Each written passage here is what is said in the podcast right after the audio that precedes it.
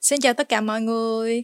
Các bạn đang lắng nghe Sài Gòn Hot Pot, một podcast được ra đời nhằm đem đến một góc nhìn đa chiều về thành phố mà chúng ta đã và đang yêu mến. Mình là Phương Linh. Và mình là Phương Danh. Thì trong số phát sóng lần này, chúng ta hãy cùng ngồi xuống và trò chuyện cùng chị Candy Nguyễn là một người có nhiều năm kinh nghiệm trong lĩnh vực du lịch di sản.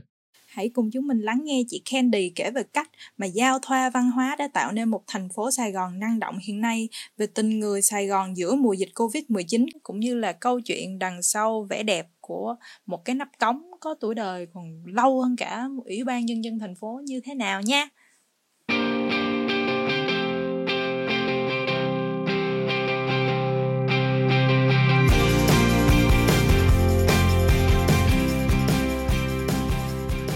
Đâu. À, Linh cũng là uh, nằm trong top uh, tour guide of the month. À không phải. Uh, tour guide no uh, fam no. Tao không phải tour guide of the month wow. Mới dẫn được có một tour. Mới dẫn được có một tour à. Vậy là nắm, thì đúng nắm rồi. kiến thức vững nắm kiến thức rất là vững nên là được à trong top tour guide. Ok, không thể múa rượu qua mắt thợ rồi. Hôm nay mình phải chỉnh chu câu nói mới được vô vô sao? Sao sao thực ra bây giờ tới câu đầu tiên thì chắc là nhờ chị uh, giới thiệu một chút về bản thân cũng như nhờ cái những cái dự án chị đang làm và công việc hiện tại của chị. Nói sao ta? Mọi người biết rồi ha thì chị Candy Nguyễn thì tất uh, công việc hiện tại của chị thì bởi vì do cái tình trạng Covid chị không có thể làm về du lịch hay là uh, thiết kế event nói chung là không thể nào mà gom đông người được. Thì công việc hiện tại của chị là chị làm cho Concentrix là một cái công ty chuyên về customer service thôi thì một dự án làm call center. Đó thì à, chị làm từ thứ hai tới thứ sáu tuy nhiên là nhờ cái chỗ này thì nó cho chị một cái ngày uh, cuối tuần được free được rảnh ấy, thì chị hay đi vòng vòng chụp hình nè tìm hiểu nghiên cứu. Thì hiện tại ngoài cái công việc chính thì chị vẫn còn dịch một quyển sách là uh, kiến trúc ở miền Nam Việt Nam. Kiến trúc modernist là kiến trúc hiện đại ở miền Nam Việt Nam cho chú Mel. Thì Mel Sanch cũng đã từng làm việc với bên Salon Sài Gòn cũng đã từng qua làm cái talk show và nói về cái kiến trúc hiện đại Việt Nam thập niên 50 60 đó thì chị rất là hân hạnh là chú à, quyển sách của chú ra là một trong những cái quyển sách hình và thông tin về kiến trúc giá trị nhất trong mọi thời đại á một trong mười mấy quyển á thì ổng đứng top thứ 13 thì chị cảm thấy rất là hân hạnh khi mà chú kêu chị là dịch quyển sách này cho nhà, nhà xuất bản phương Nam á. Thì cái đó là chị đang làm thêm ừ. thì trước đây chị uh, base của chị là cái cái nền của chị là không là học bên ngành tiếng Pháp khoa Pháp sau đó thì chị đi, đi hướng dẫn. Thì từ lúc mà hướng dẫn á, thì vì cái việc học sử của mình mình không có thích học á cho nên khi đó mình cũng thích. À, sau khi mà đi tour xong thì mình thấy là à cái này hay quá tại sao trước giờ mình không biết? Thì nhờ cái việc mà đi tour như vậy á chắc là linh làm thì linh có biết đúng không? Đi xong rồi mới thấy là à cái chỗ này tại sao mình lại bỏ qua cho nên mình mới giờ mình học. Càng học thì càng thích thích thì nó lại đi vào cái nghiên cứu cho nên càng ngày chị càng nhấn dấn thân vào bên cái uh, di sản. Thì học thì có nghĩa là em chỉ học thuộc em biết cái chỗ đó có cái gì và em nói lại. Tuy nhiên về nghiên cứu thì mình sẽ tìm hiểu thêm cái nguyên nhân tại sao nó được xây dựng như vậy và cái năm đó xây dựng như vậy có ý nghĩa gì cái kết cấu của nó có cái gì thì mình càng đi sâu mình càng thích.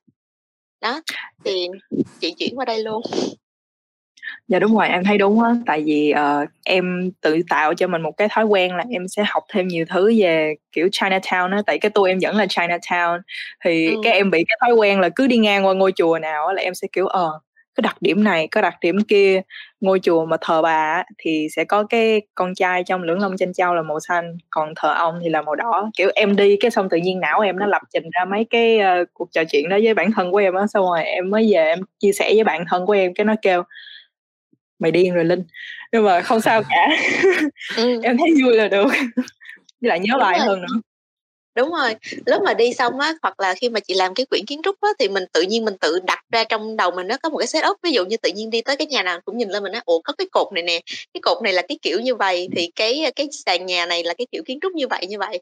Thì thì cái đó là một cái hay á. Nhiều nhiều hướng dẫn á thì họ chỉ đi để mưu sinh nhưng mà nhiều người thực sự mà khi mà đâm sâu vào đam mê á thì họ nhìn một cái nhà họ sẽ phân tích ra được nhiều thứ nữa đúng không khi mà em nhìn một cái điểm thì sẽ phân tích nhiều thứ hơn ví dụ vậy. Hoặc là nhìn Ừ. con người rồi thấy người ta làm cái gì cũng thấy đẹp hết á tự nhiên người ngồi không trước cửa tự nhiên cũng thấy thích nữa.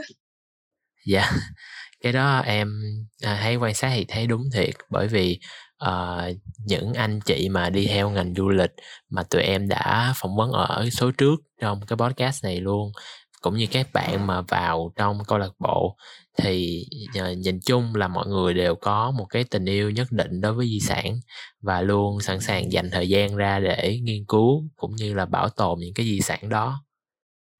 Dạ vậy thì như lời giới thiệu hồi nãy, thì chị Candy không chỉ là một người có nhiều năm kinh nghiệm trong lĩnh vực du lịch di sản, mà còn có rất là nhiều bài viết, dự án xoay quanh nghiên cứu về nét đẹp văn hóa ở Sài Gòn. Vậy thì chắc phải nhờ chị Candy giải mã giúp tụi em. À, đây cũng là một câu hỏi mà các bạn sinh sống lâu năm ở đây à, cũng như à, tụi em à, rất là thắc mắc. Đó chính là cái nguồn gốc đằng sau cái tên gọi Sài Gòn. Bởi vì um, tụi em cũng đọc qua một số tài liệu và mỗi tài liệu họ lại đưa ra một cái giải thuyết khác nhau. Nên là chị Candy có thể uh, chia sẻ một tí về cái nguồn gốc cái uh, của cái tên gọi thân thương mà bây giờ mình gọi là Sài Gòn không ạ? Đó cũng là một cái trăn trở của chị mấy bữa nay tại vì chị đã bị mất cái bài thuyết minh đó rồi thì đáng lý ra là Tết này nè hồi Tết này nếu như mà không có dịch á thì chị sẽ là người đứng thuyết minh về thành phố Sài Gòn ở trên đường Hoa Nguyễn Huệ á là làm cho bên trung tâm lưu trữ quốc gia tại vì họ soạn ra một cái bài nó chính thống nhất và nó có từ trên trên những cái mộc bản của triều nguyễn luôn em thì trên những cái mộc bản của triều nguyễn từ thời chúa nguyễn nha và các cái thời vua vua minh mạng thì chị nhớ không lầm là nguyễn hữu cảnh đã từng gọi là ở thành phố này là gia định sài gòn rồi, chứ không phải là gia định không. Tức là có từ trước khi thời pháp vào. Thì cái cái mà cái mà ý kiến về là hồi xưa cái khu vực này gọi là đề ngạn á. Cái đề ngạn và và sau đó là người ta đọc trại đi thành chữ Sài Gòn là đúng cái cái cái cái cái kiến thức là đúng. Và ở bên Hồng Kông bây giờ cũng có một cái con đường gọi là đường Sài Gòn á là nó đọc ra là từ chữ đề ngạn. Thì cái chữ này là thời xưa Sài Gòn là ở, ở chợ lớn còn ở ngoài Sài Gòn mình bây giờ thì nó là gia đình. Thì có nghĩa là chữ Sài Gòn này nó có từ trước khi thời Pháp vô cho nên bây giờ nhiều cái ý kiến nói là thời Pháp vô mới có chữ Sài Gòn là sai. Trên mộc bản nó đã nó đã gọi cái thành phố là thành phố Sài Gòn gia đình rồi đó, nó đã có từ lâu và cái chữ Sài Gòn này có nhiều cái người còn gọi nó là do chữ Brainoco mà ra Brainoco là cây gòn đó là hồi xưa ở đây là một cái rừng gòn. Tuy khi mà thời Khmer thì cái người chúa Nguyễn công chúa Ngọc Vạn khi mà lấy uh, lấy ông vua Khmer và vào đây để mà đặt cái đơn vị hành chính vào cái vùng đất Sài Gòn này thì nó là vùng đất Brainoco và đọc ra tiếng Việt ra là cái rừng gòn. Rừng gòn thì người ta đọc ra là Sài Gòn.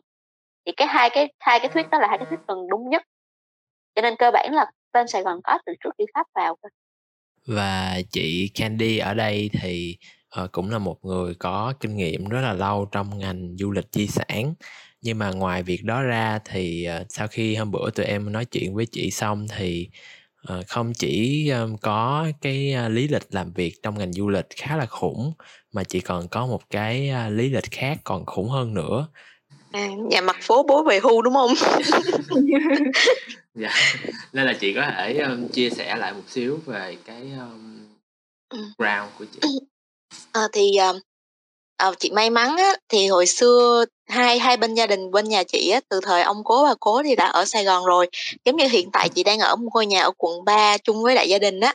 Thì ngôi nhà này là có từ trước năm 75 và là ông cố đã mua từ cái nhà này từ rất là lâu từ hồi mà mẹ chị còn nhỏ xíu á là từ năm à, 60 thập niên 60 thì mình ở đây. Còn bên với ba chị á, thì là bà cố đã đã lên Sài Gòn từ năm 1928 thì cố lúc bà cố đó là bà ngoại của ba lúc đó là lên đây thì bắt đầu là lên chơi rồi từ sa đéc lên là quê dưới lên. Xong sau này thì mới làm ở trong cái ờ, làm ở trong cái ờ, bên ngành tiếng pháp thì bà cố có học tiếng pháp rồi đi đi dạy đi dạy rồi làm cho tay ở ở sài gòn rồi sinh sống ở đây rồi ờ, sau này thì cậu cũng có làm công nhân viên chức thì được sống ở trong cái khu cư xá quả xa bây giờ em sẽ thấy nó nằm ở bên đường lý thái tổ á. Em sẽ còn thấy nó ghi, ghi khu là cư xá quả xa là dành cho công nhân viên chức ở trong đó. Thì từ ở trong đó thì bà nội chị mới quen ông nội chị. Rồi xong rồi lấy nhau. Đó rồi sau này thì uh, ba chị uh, nói chung là kinh tế mới trải qua nhiều vấn đề đó, thì rốt cuộc thì nhà chị vẫn quay lại. Thì hiện tại là bên nội chị ở quận 10 còn mà bên ngoại chị ở quận 3 thì cách nhau chừng 50 phút chạy xe thôi đó thì cái background của mình là ở như vậy. Thì ờ, chị may mắn là bà bà của chị á, thì hay kể chuyện cho chị nghe chị thích nói chuyện với người lớn tuổi mà. Cho nên à, bà nội bà ngoại hay kể về những cái câu chuyện đó những cái câu chuyện về Sài Gòn cho nên chị chị biết được chút chút. Với bà cố chị thì có để lại một cái cuốn là gọi là hồi ký á. Thì bà cố trong đó viết kể chuyện thì từ cái cuốn đó mà nó gây cho chị một cái cảm hứng để tìm hiểu về Sài Gòn. Và biết thêm có một cái này nó khủng hơn nhưng mà không biết là có nên chia sẻ với mọi người không? Thì bà cố của chị là con dâu của vua Thành Thái. À, thì trong nhà chị là con cháu chính thống của Thành Thái thì khi mà mỗi lần chị ra Huế chị vẫn ra An Lăng để mà thăm Thành Thái với Duy Tân. Thì chồng của bà cố là em trai của em trai của Vĩnh Sang tức là em em trai của vua Duy Tân à thì hồi xưa là lúc mà cụ Hoàng Thành Thái ở Sài à. Gòn á thì là có liên hệ với nhà chị. À, à dạ dạ à, lý lịch không chỉ khủng mà còn lý lịch hoàng gia nên là là không những Sài Gòn Gòn mà còn là Vietnamese. Dạ thì um, với cái uh, công việc là một tour guide như vậy thì chị Candy cũng đã đi chắc là hết tất cả mọi góc ngách của Sài Gòn rồi. Nhưng mà em cũng muốn hỏi chị là liệu có một nơi nào ở Sài Gòn chị rất muốn đặt chân tới nhưng chưa bao giờ có dịp đi không ạ? Cơ bản nơi mà chị muốn đi nhất mà có lẽ là không bao giờ đi được á, và luôn là giấc mơ của chị là leo lên những cái tháp nước của thành phố. Để nhìn thành phố từ, nhìn cái view thành phố từ nhiều cái, thì mình có tháp nước ở quận tư, ở ờ, ở quận 5 những cái tháp nước đó nhìn rất là đẹp. Mà hồi nhỏ lúc mà ở bên nội á, chị đứng ở sân thượng chị nhìn thấy cái tháp nước ở quận 10 gần ờ, gần nhà tù á, gần nhà tù nhà tù gì quên mất rồi nhà tù gì? Đúng rồi nó có một cái tháp nước cao á là chị luôn luôn mơ là được leo lên trên đó để nhìn xuống thành phố của mình á. Nhưng hồi xưa nó có thang bây giờ nó phá hết rồi tại vì mấy cái đó không an toàn nữa cho nên chị chưa kịp leo người ta đã đắp hết rồi. Dạ vậy thì à, chị Candy ở đây thì cũng lâu rồi. Khi mà chị còn nhỏ thì Sài Gòn trong mắt chị hiện lên là một thành phố như thế nào? À, thì thật sự ra là chị không tiếp cận lịch sử lâu, chị từ, chị chỉ mới sau này thôi. Thì hồi nhỏ trong mắt chị Sài Gòn chỉ là hồ con rùa nè, hay là hàng cây ở Tôn Đức Thắng. Tại vì chị đi học ở trường Master trên đường à, ở chỗ Tôn Đức Thắng á, thì mỗi ngày mẹ chị chở ngang qua hồ con rùa, hàng cây. Thì đối với chị trong mắt chị Sài Gòn chỉ có nhiêu đó thôi. Hoặc là cuối tuần thì là ba chở ra Sài Gòn chơi. Hay nói Sài Gòn tức là ra quận 1 đường Nguyễn Huệ chạy vòng vòng. Rồi nghe câu chuyện của ba ví dụ như vậy. Hoặc là đối với chị hồi xưa đi học cũng chỉ hỏi là nhà mày có bao nhiêu người? Có nghĩa là trong mắt chị Sài Gòn là Sài Gòn là lớn hay nhỏ là ở chỗ là gia đình mày lớn hay là gia đình mày nhỏ? Thì cái đó chỉ là hồi xưa mình chỉ biết như vậy đó. Xung quanh mình là những cái tòa nhà thì mình nhìn lên thì biết là à có đường Nguyễn Huệ có có hàng cây có đèn vậy thôi. Ừ. vậy thì bây giờ sau khi mà chị đã đi theo cái uh, du lịch di sản được khoảng vài năm rồi thì chị cảm thấy cái góc nhìn của chị nó thay đổi như thế nào? Ừ thì bây giờ thật ra là uh, khi mà sau khi mà chị đi học chị học thêm và làm về ngành du lịch á với lại khi mà nghiên cứu á, thì chị lại thấy thêm được trong lòng chị vẫn là cái hàng cây đó vẫn là cái hồ con rùa đó nhưng mà chị sẽ nhìn thêm thêm một cái hướng khác. Ví dụ là hàng cây này trong cái thời gian mà quy hoạch đô thị của Pháp khi mà vào Sài Gòn á, thì nó mang ý nghĩa gì? Và tại sao người ta lại quy hoạch như vậy? Và cái số hàng cây này nó cung cấp lượng oxy bao nhiêu? Ví dụ như vậy. Hoặc là hồ con rùa thì cái ý nghĩa của hồ con rùa nó xây. Sau khi mình học các em cũng có biết. Thì về cái hướng phong thủy kiến trúc nó là gì? Nhưng mà vào trong cái giai đoạn thập niên 50 60 khi mà nó mang cái kiến trúc là hiện đại để hòa nhập với thế giới thì nó nói lên được cái sự độc lập của người Việt Nam với Pháp ra sao? Ví dụ như vậy. Và cái ý nghĩa của nó rồi à, những cái hình tượng như là những cái hình tượng cái hoa giống như là cái đài hoa sen cái hồ con rùa và những cái uh, vật liệu xây dựng của nó nói lên được cái thời đại này cái thời đại lúc đó của Việt Nam nó ra sao? Ví dụ như vậy. Đó. thì bây giờ khi mà mình nhìn vào mình không còn nhìn vào một cái hình ảnh nữa mà mình nhìn vào cái ý nghĩa và câu chuyện sau lưng đó đó là cái cách mà chị nhìn vấn đề sự việc Dạ, thì thực ra sẵn thì em chắc cũng hỏi luôn một câu chuyện xoay quanh uh, hồ con rùa. Thì uh, theo như tài liệu của tụi em thì uh, cũng như nhiều người khác kể luôn là hồ con rùa nó là cái gì á Linh? À là nó là một cái đuôi cho con đúng rồi là cái đuôi con rồng. Nó, nó chấn con rồng, còn cái nó nối chung với cái cái thác nột cái fountain cái đài phun nước á, ở ở ở dinh độc lập. nước. Kể với nhau như vậy nhưng mà nó cũng chỉ là chuyện uh, truyền miệng thôi. Còn hôm bữa em thì em có nằm vùng mấy cái group mà kiểu Vietnamese Southern uh, uh, Modernist Architecture kiến trúc hiện đại thì uh, có một số người đưa ra cái dẫn chứng trong sách bảo là uh, hồi đó thiết kế khi mà xây cái hồ con rùa thì à, không có tính đến cái chuyện phong thủy như vậy nên là em cũng không biết là cái đó nó có thật hay không. Đúng rồi cảm ơn em. Thì cơ bản mình phải nhìn về lại cái sự quy hoạch đô thị là cái thứ nhất. Cái thứ hai là cái người thiết kế nó có ý nghĩa như gì. Nào, khi mà mọi người nhìn về cái hướng là nghệ thuật á về cái hướng kiến trúc về modernist ok đúng nó là được xây dựng vào cái thời gian đó với các cái chất liệu và cái kết cấu xây dựng của nó là modernist tất cả mọi thứ đều thẳng đúng không? Và và nó đơn giản hóa, nó không có cầu kỳ. Tuy nhiên á, là người Việt Nam mình nó xây dựng rất là hay khi mà người Việt Nam mình từ lâu đời á, họ sẽ lấy những cái gì của thế giới, họ nhìn thấy gì, cái gì hay ho.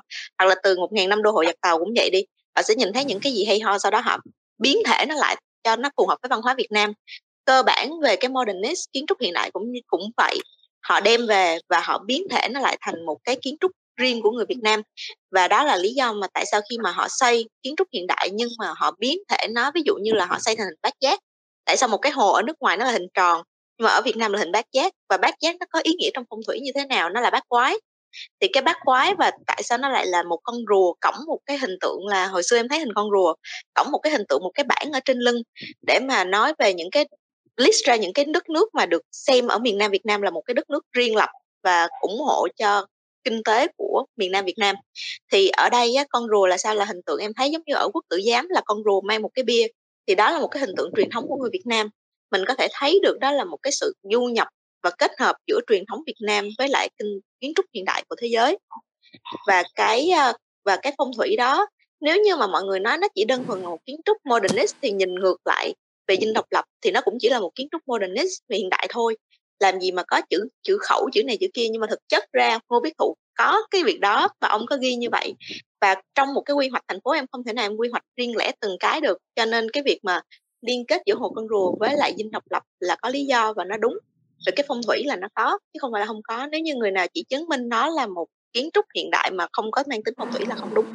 Người Việt Nam luôn luôn để tính phong thủy, đó là cái mà hay của họ là họ luôn luôn là nhìn về hướng phong thủy khi mà xây nhà thậm chí bây giờ cũng vậy một cái nhà ở bình thường đi em cũng thấy là họ sẽ tính theo hướng cơ bản những cái hướng phong thủy đó là gì là hướng gió hướng nắng và nó có thể mang lại những cái năng lượng tốt cho chủ nhà cho nên chắc chắn với em là điều đó là kết nối là có thật và cái bát quái đó và mang tính phong thủy cũng là cũng là có thật luôn ừ. Ừ. vậy thì um, tại vì bây giờ thì dĩ nhiên là những cái công trình mang cái uh, hơi thở của thời đại hồi đó thì nó cũng ừ. đang dần mất đi với một cái tốc độ cũng khá là nhanh thì chị ừ. cảm thấy như thế nào nếu um, khoảng tầm 10 năm 20 năm nữa thôi thì những cái công trình mà như theo chị là chị đã thấy và nghe kể từ nhỏ luôn à, ừ. chỉ còn tồn tại qua lời kể chứ nó không còn ở đó nữa ờ, nếu nói như vậy á, thì mình sẽ đi vào cái hướng là hiện tại là các bạn trẻ nên phải biết phải biết hiểu, cảm và thấy. Thì là chị sẽ dùng cái từ là hiểu biết và cảm thấy. Tức là sao? Khi mà các bạn nhận, nhìn nhận ra và biết là di sản ở xung quanh mình á, cái nào là di sản rồi?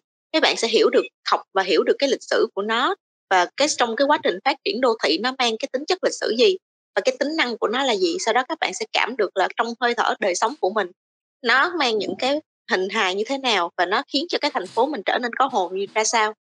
Thì sau đó thì các bạn mới sẽ thấy được là cái trách nhiệm của mình và mấy bạn mới thấy được sót như thế nào khi mà những cái kiến trúc đó mất đi.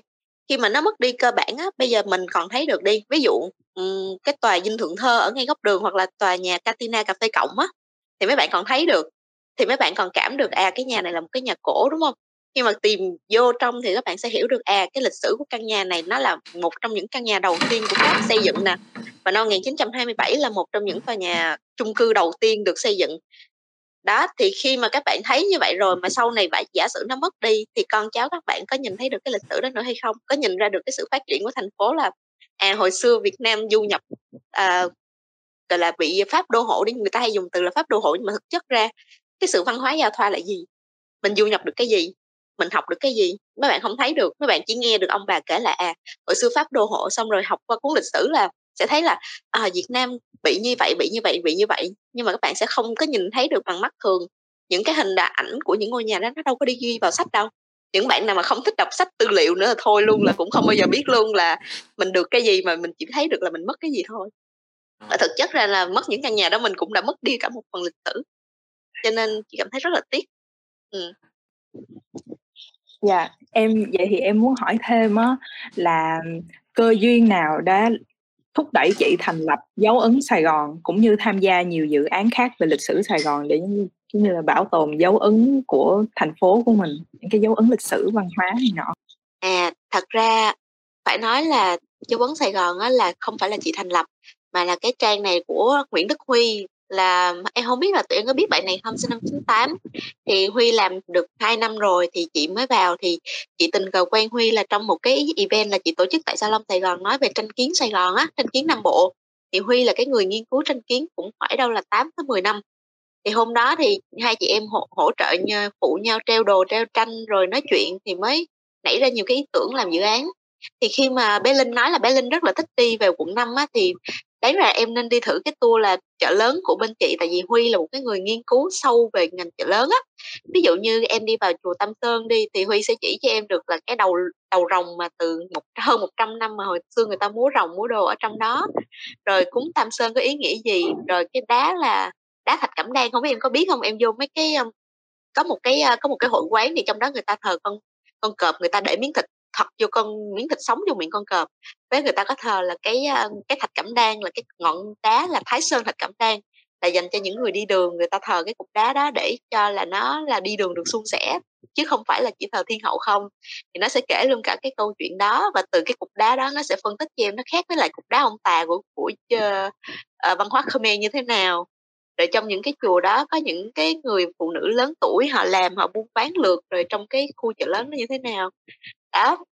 Rồi đi từ Hà Chương qua Thiên Hậu qua Ôn Lăng thì nó nó khác những cái hội quán đó của những cái người đó thì những cái cơ bản là em sẽ biết. Rồi sau đó nó sẽ kể sâu vào cái cuộc đời những cái câu chuyện hay là kiến trúc tại vì bé đó là nó chuyên về đồ cổ nữa cho nên nó nhìn đồ nó có thể nói được hết. Đó, cái Hay ghê. hồi xưa tụi chị có làm cái đó. Hoặc là ngay quận 1 cũng em cũng đi tour người Hoa được. Có những cái hẻm người Hoa em nhìn vào là em biết hẻm người Hoa ngay đường Nguyễn Thái Bình hay là Phó Đức Chính luôn là đi vào cuối đường nó hay có những cái miếu nằm ở dưới cuối đường. Và trong những cái miếu đó thì nó thờ ông, thờ cậu hoặc là thờ những cái tranh gối á. Là cái tranh người ta gối là giống như 3D hồi xưa, thay vì bây giờ mình có hình 3D thì hồi xưa người ta làm cái tranh gối thì nó cũng sẽ nói lên được những cái technique đó của người Hoa. Kiểu như vậy. Hay quá. Em thấy những con người như vậy rất là đáng ngưỡng mộ luôn á chị. Tour guide giống như là một thư viện hoặc là một bách khoa toàn thư biết đi á. Em thích lắng nghe tour guide hơn, tại vì khi mà họ chia sẻ kiến thức của mình á, họ giống như là đang kể một câu chuyện vậy.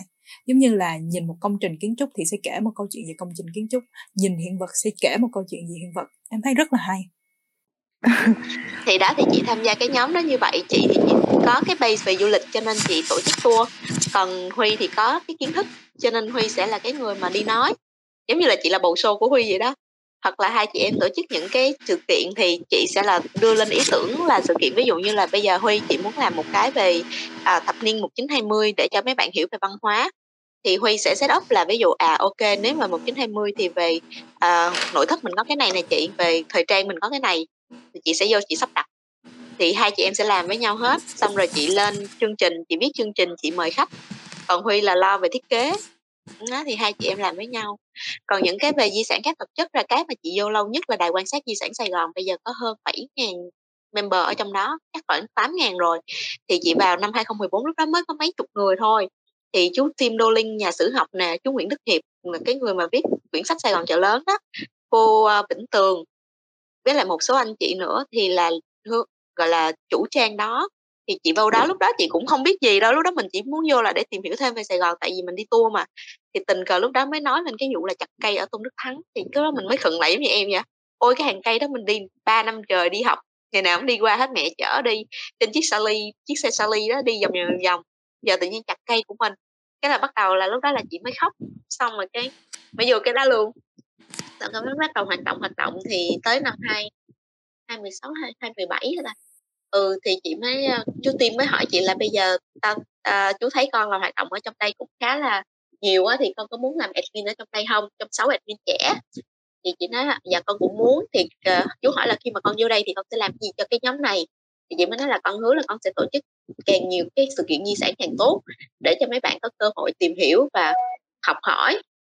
Thì chị làm được. Thì sau khi đó là chị mới ờ, tiếp cận với salon Sài Gòn xong rồi chị vào take over lại cái salon Sài Gòn giữ lại cái salon Sài Gòn. Thì salon Sài Gòn là của ờ, đường mòn Đông Dương, công ty lớn và công ty đường mòn Đông Dương của anh Trô Tuệ, cũng là chủ của cái nhà đó luôn. Thì anh là một người không thấy đường á, nhưng mà anh rất là hay, anh là một những người Việt Nam đi đầu về phát triển du lịch và phát triển về, gọi là, local touch trong cái hướng du lịch. Thì anh mới ờ, đưa cho chị cái nhà đó để chị tiếp quản, làm thành event sự kiện ở trong đó tại vì hồi nãy em hỏi chị về hẻm à, về cái gì 10 năm nữa các cái di sản mà mất đi á thì hôm bữa trong bài nói của chị chị cũng có nói hẻm sẽ là một cái sẽ mất đi trong 10 năm nữa. Bởi vì cái sự phát triển của Sài Gòn với các cái high rise building thì không chỉ là kiến trúc mất mà về phần di sản con người cũng sẽ mất văn hóa sẽ mất. Ví dụ nha hai gia đình ở trong một con hẻm hồi xưa đi thì sống là tối lửa tắt đèn có nhau ở trong hẻm là vậy còn nếu như ở nhà mặt tiền thì em sẽ thấy là đèn ngày nấy sáng nó sẽ có hai cái suy nghĩ khác nhau hai dòng suy nghĩ. Thì trong hẻm như vậy thì có một cái đứa hai hai gia đình có hai đứa con một đứa thì chịu học đi chịu học lên làm bác sĩ này nọ thì sau này lớn lên cái nó lại nuôi con à, xong rồi lại cho con mình đi học tốt. Lại còn cái gia đình kia thì cũng trong hẻm thì ăn chơi trong xóm kiểu học thấp hơn thì suốt đời công nhân thì vẫn ở trong hẻm. Còn gia đình lớn á, thì họ lại muốn dời ra ở những cái thành phố lớn hoặc là ở những cái nơi như là chung cư cao cấp thì dần dần á, thì cái hai gia đình mặc dù ở kế bên nhau nhưng mà cái văn hóa nó cách xa nhau ra.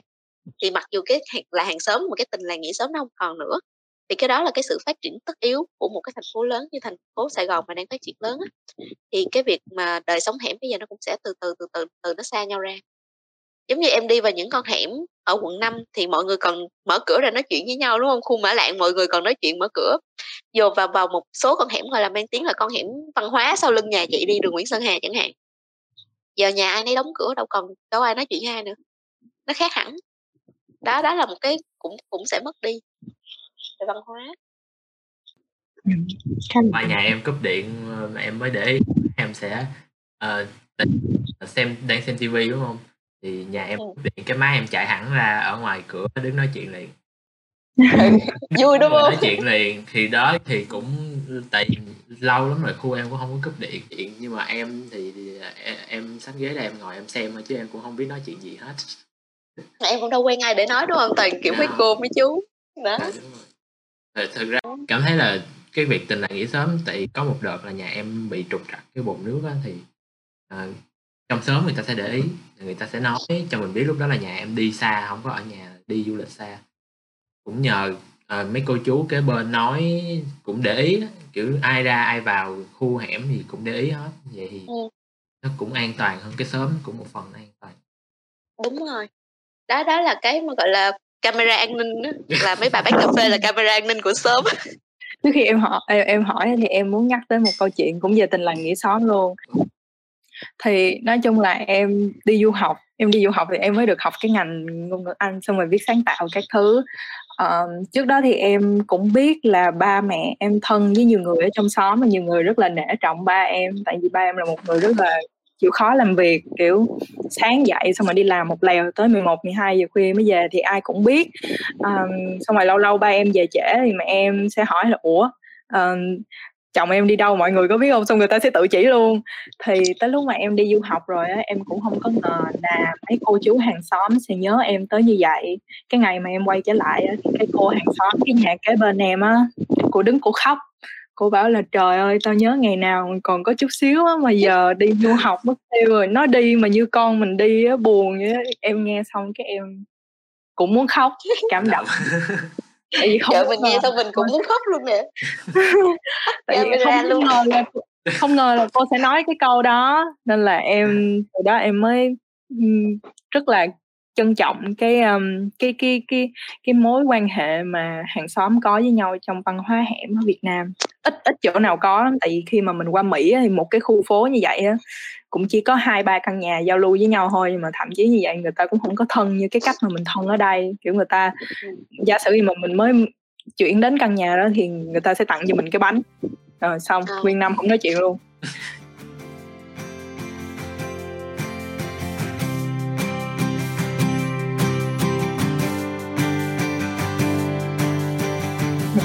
Ờ, rồi à, câu hỏi tiếp theo em muốn hỏi chị á là trong cái lần họp lần trước mà chị họp với danh với lại chị Thùy Linh em không có mặt nhưng mà chị Thùy Linh có ghi chú một cái câu mà em thấy rất là hay. Chị có nói là thậm chí một nắp cống ở Sài Gòn cũng thú vị. Thì em muốn biết không miệng tại em em thấy cái câu đó rất là hay luôn á với lại một người mà ừ. đi dẫn tour thì uh, em cũng thấy chi tiết này chi tiết kia thú vị vậy thì chị có thể chia sẻ thêm về cái quan niệm này không giờ lên dẫn tour chắc chỉ khách nhìn nắp cống luôn hả? Ừ hôm bữa chị dẫn mấy bạn đi tour chị kéo nó lại hết tour rồi chị nói không mày phải lại đây. Chị kéo nó lại chị cho nó coi cái nắp cống mà. Xem à, gương. ừ.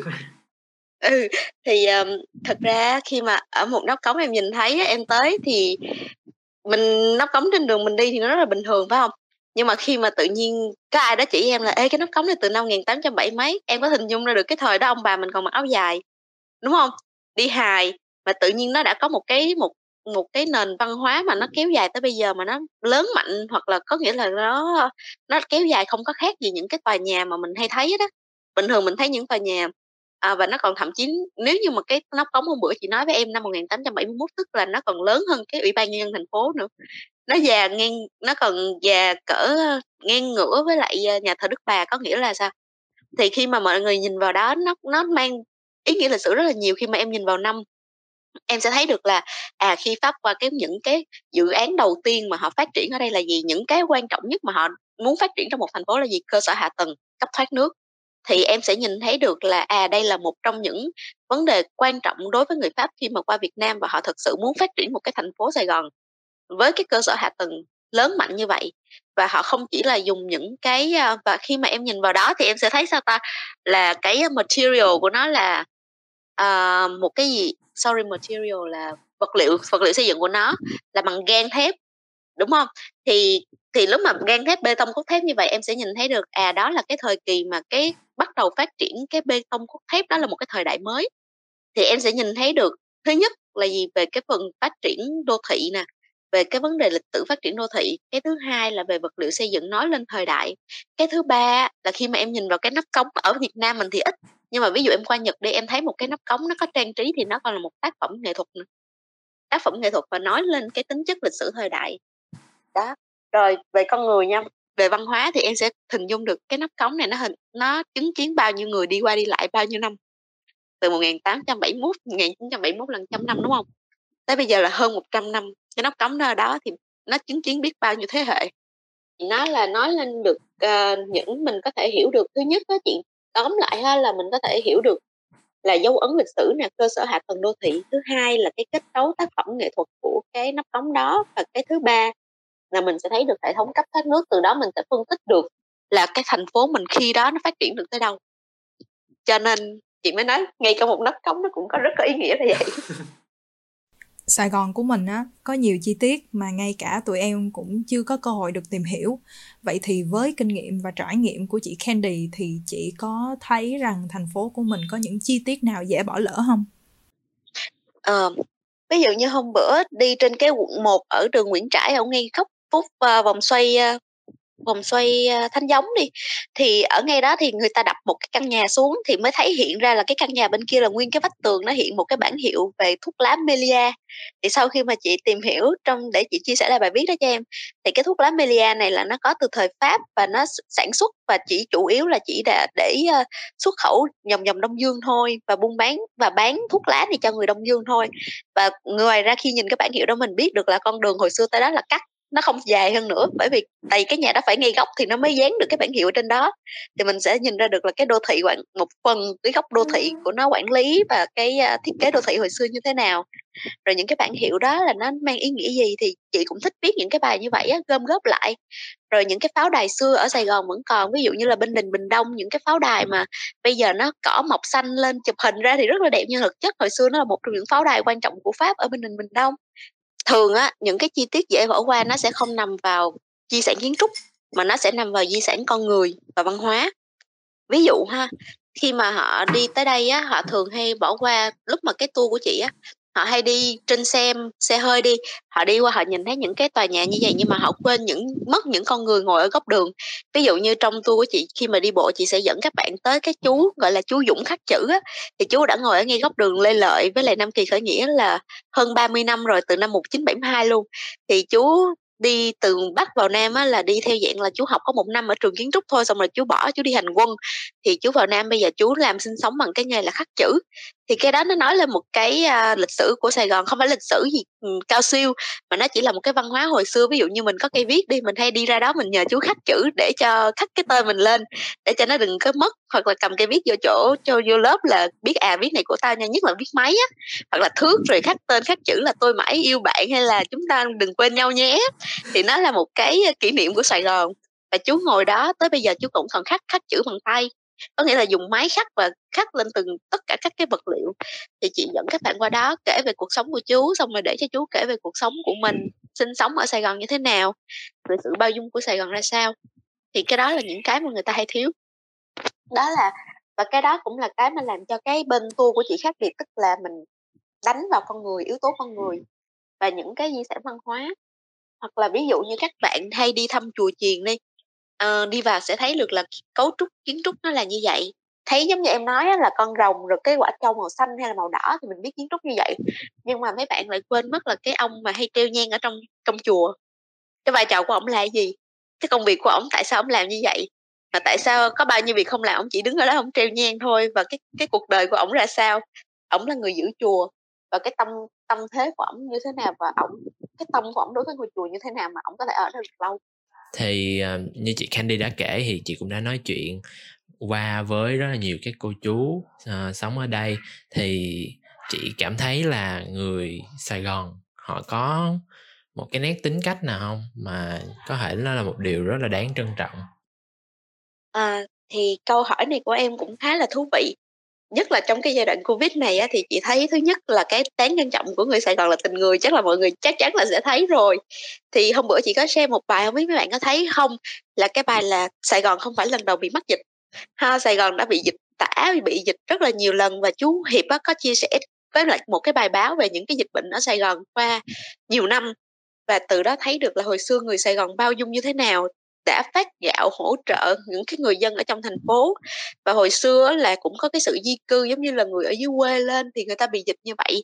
Thì những người sống ở Sài Gòn bá hộ đồ này nọ người ta nấu cơm chia sẻ đồ ăn ra sao.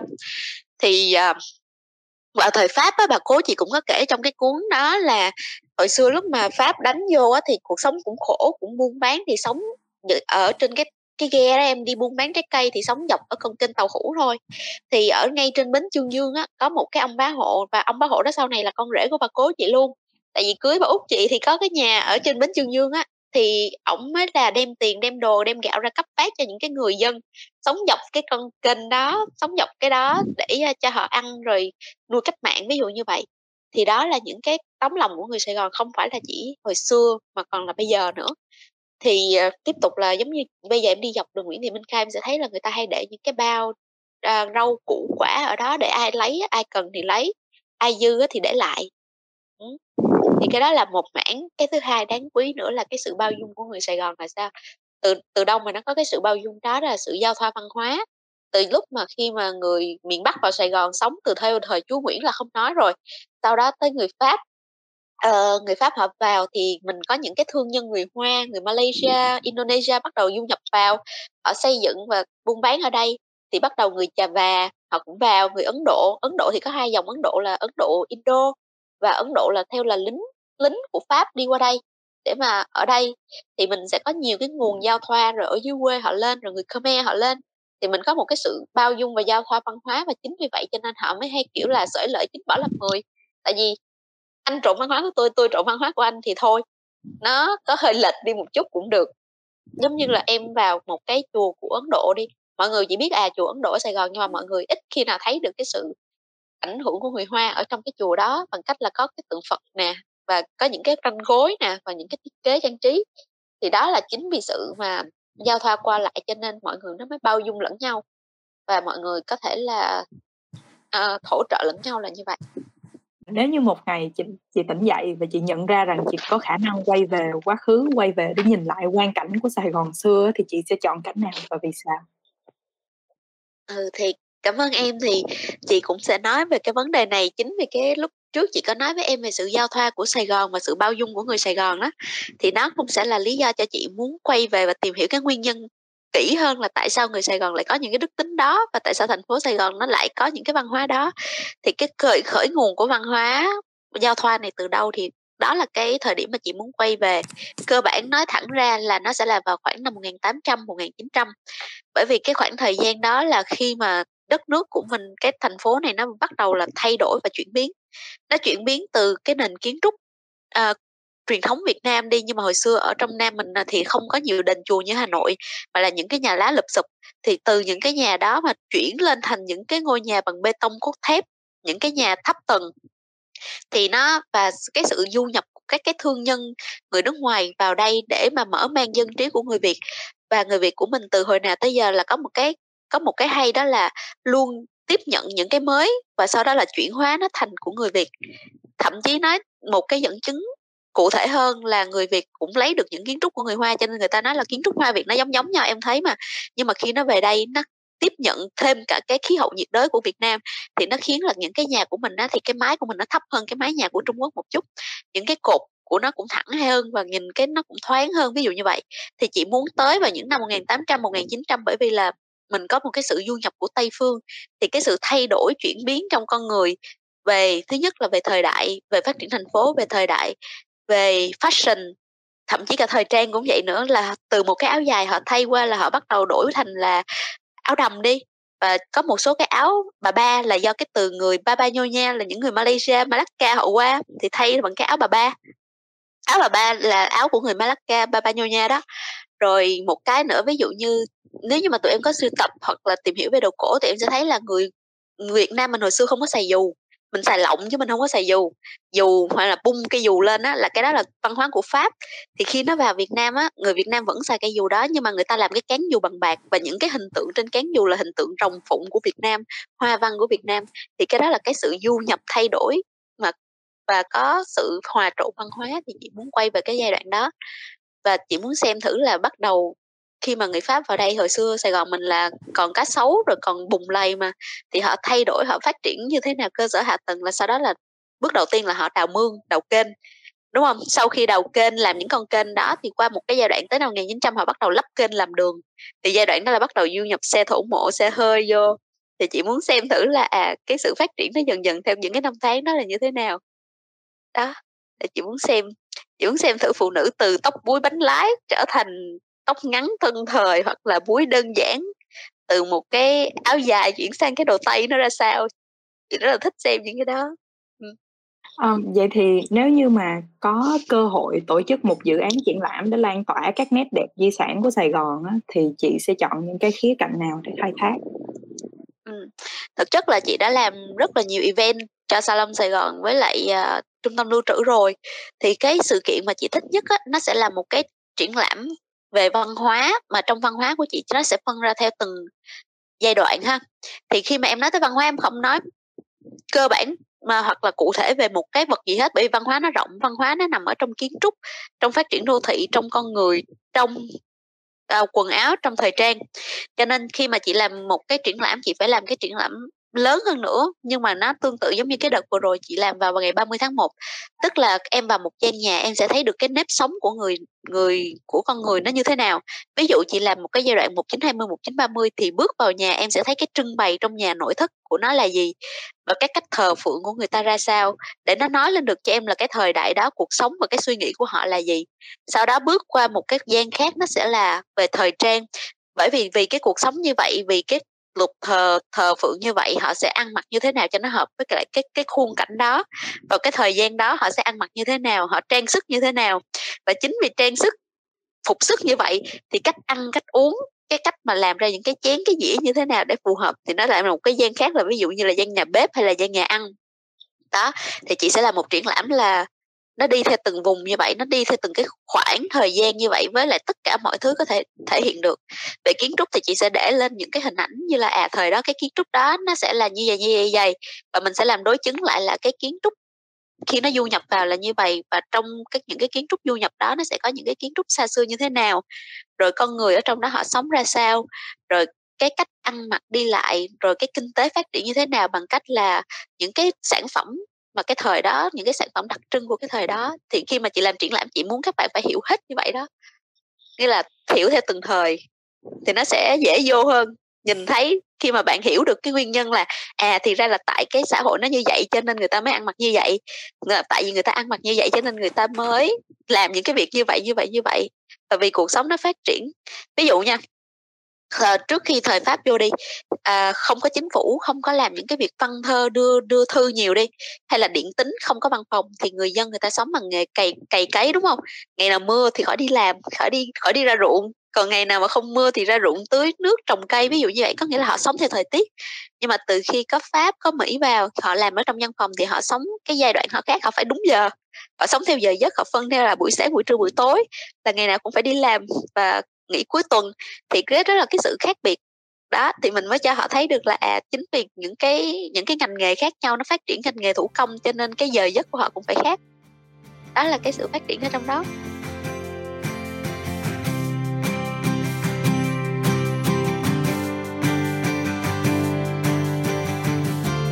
Dạ, thì um, cái buổi chia sẻ hôm nay em nghĩ tới đây thì cũng có thể khép lại được thì uh, tụi em cũng uh, xin cảm ơn chị Candy Nguyễn đã dành thời gian uh, ngồi xuống và trò chuyện cùng tụi em cũng như là kể um, rất là nhiều cái câu chuyện thú vị xoay quanh thành phố Sài Gòn. Dạ vâng, tụi em cảm ơn chị nhiều ạ. Cảm ơn em. Cảm ơn tất cả mọi người vì đã lắng nghe và đừng quên nhấn follow Sài Gòn Hotpot để đón nghe các số phát sóng tiếp theo nhé. Bye bye, chào tạm biệt mọi người.